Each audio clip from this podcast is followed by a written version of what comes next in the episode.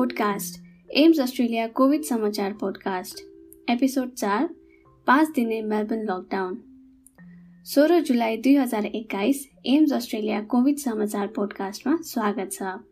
आजको एपिसोडमा हामी मेलबर्नका बासिन्दाहरूका लागि पाँच दिने लकडाउनबारे छलफल गर्नेछौँ। सोह्र जुलाई दुई हजार एक्काइसमा भिक्टोरियन सरकारले कोरोना भाइरसको प्रकोप बढेको हुनाले मेलबर्न फेरि पाँच दिन लकडाउनमा जानेछ भनेर घोषणा गरेको छ। लकडाउन शुक्रबार सोह्र जुलाईदेखि सुरु हुनेछ र थप पाँच दिनसम्म रहनेछ।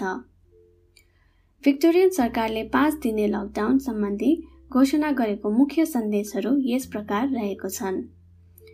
यस लकडाउनमा तपाईँले केवल यो पाँच कारणहरूले गर्दा घर बाहिर जान सक्नुहुन्छ।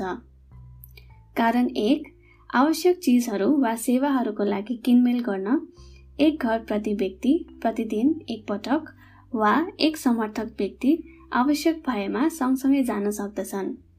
कारण दुई हेरचाह गर्ने वा रेखदेख गर्नको निम्ति। कारण तिन आधिकारिक काम वा अनुमति लिएर शिक्षा प्राप्त गर्न वा एकदेखि अर्को सहरमा कार्य गर्नको लागि। कारण चार व्यायाम गर्नका लागि। केवल दुई घन्टासम्म व्यायाम गर्न सक्ने एक अर्को व्यक्तिसँग वा तपाईँको परिवारको सदस्यहरूसँग। कारण पाँच खोप प्राप्त गर्नको निमित्त। घरबाट कुनै पनि काम गर्न बाहिर निस्किनु भएमा पाँच किलोमिटरको सीमा तोकिएको छ। तर यदि तपाईँसँग विशेष कारणहरू भएको खण्डमा पाँच किलोमिटरभन्दा परसम्म पनि यात्रा गर्न सक्नुहुनेछ। ती विशेष कारणहरू यी प्रकारका छन्। तपाईँ घर फर्कँदै हुनुहुन्छ भने आवश्यक वस्तु वा सेवाहरू पहुँच गर्न आवश्यक भएको तर ती सामान र सेवाहरू घरबाट पाँच किलोमिटरमा रहेर पहुँच गर्न नसकिएको खण्डमा आफ्नो पार्टनरलाई भेट्न जान आवश्यक भएमा तपाईँको एकल बबलमा रहेको अर्को व्यक्तिलाई भेट्न परेमा र कसैको हेरचाह गर्नलाई। शिक्षा निजी र सार्वजनिक जमघट र मास्क लगाउने बारे केही अपडेटहरू। शिक्षाको सन्दर्भमा।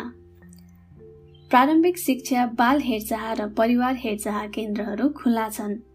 विद्यालयहरू बन्द हुनेछ तर जोखिमयुक्त बच्चाहरू र उच्च जोखिम कामदारका बच्चाहरूका लागि भने घरबाट बसेर पढ्ने सुविधा खुल्ला रहनेछ। उच्च उच्च शिक्षा र प्रशिक्षण जस्तै विश्वविद्यालय बन्द हुन्छ। तर यस्तो विद्या विद्यार्थीहरूलाई घरमा बसेर पढ्ने सुविधा अर्थात् रिमोट लर्निङ उपलब्ध गरेको छ। सम्मेलन र जमघटहरू। घर र बाहिर निजी र सार्वजनिक जमघटहरूलाई अनुमति छैन। तर कुनै पनि व्यक्तिले आफ्नो पार्टनर वा एकल बबलमा रहेको व्यक्तिलाई भेट्न सक्नेछन्।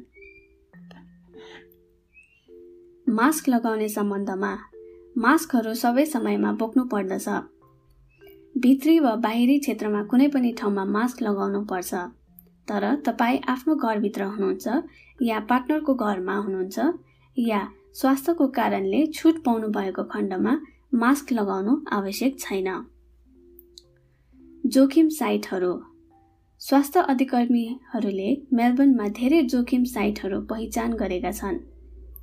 जोखिम साइटहरू मेलबर्नका ठाउँहरूमा हुन् जहाँ कोभिड नाइन्टिन सङ्क्रमित मानिसहरूले भ्रमण गरेका थिए र अरूलाई भाइरसमा सरेको हुन सक्छ यो जाँच गर्न महत्त्वपूर्ण छ कि तपाईँले कुनै पनि यसभित्र रहेको क्षेत्रहरूमा भ्रमण गर्नुभयो। नयाँ जोखिम साइटहरू थप्न सकिन्छ वा समयको साथ अध्यावधिक हुन सक्छ निश्चित गर्नुहोस् कि तपाईँ आफू र आफ्नो परिवारको लागि आउने परिवर्तनहरूको बारेमा सूचित हुनुहुन्छ। सबै जोखिम साइटहरूको सूचीको लागि कृपया यस लिङ्कमा गएर हेर्नुहोस् HTTPS colon double slash W W dot CORONAVIRUS dot VIC dot GOV dot AU slash EXPOSURE dash SITES खोप लिने विषयमा याद गर्नुहोस् कि तपाईँले खोप लगाए आफू आफ्नो परिवार र तपाईँको समुदायलाई बचाउन सक्नुहुन्छ। यदि तपाईँ चालिसदेखि अडचालिस वर्ष उमेरको हुनुहुन्छ भने कोभिड खोपका लागि हटलाइन नम्बर एक आठ शून्य शून्य छ सात पाँच तिन नौ आठमा कल गरेर अपोइन्टमेन्ट बुक गर्न सक्नुहुनेछ।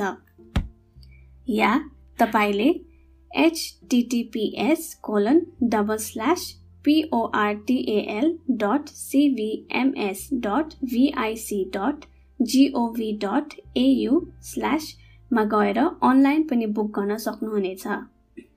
एस्ट्राजेनेकाको खोप पहुँच चालिस वर्ष मुनिका व्यक्तिहरूलाई विस्तार भइरहेको छ।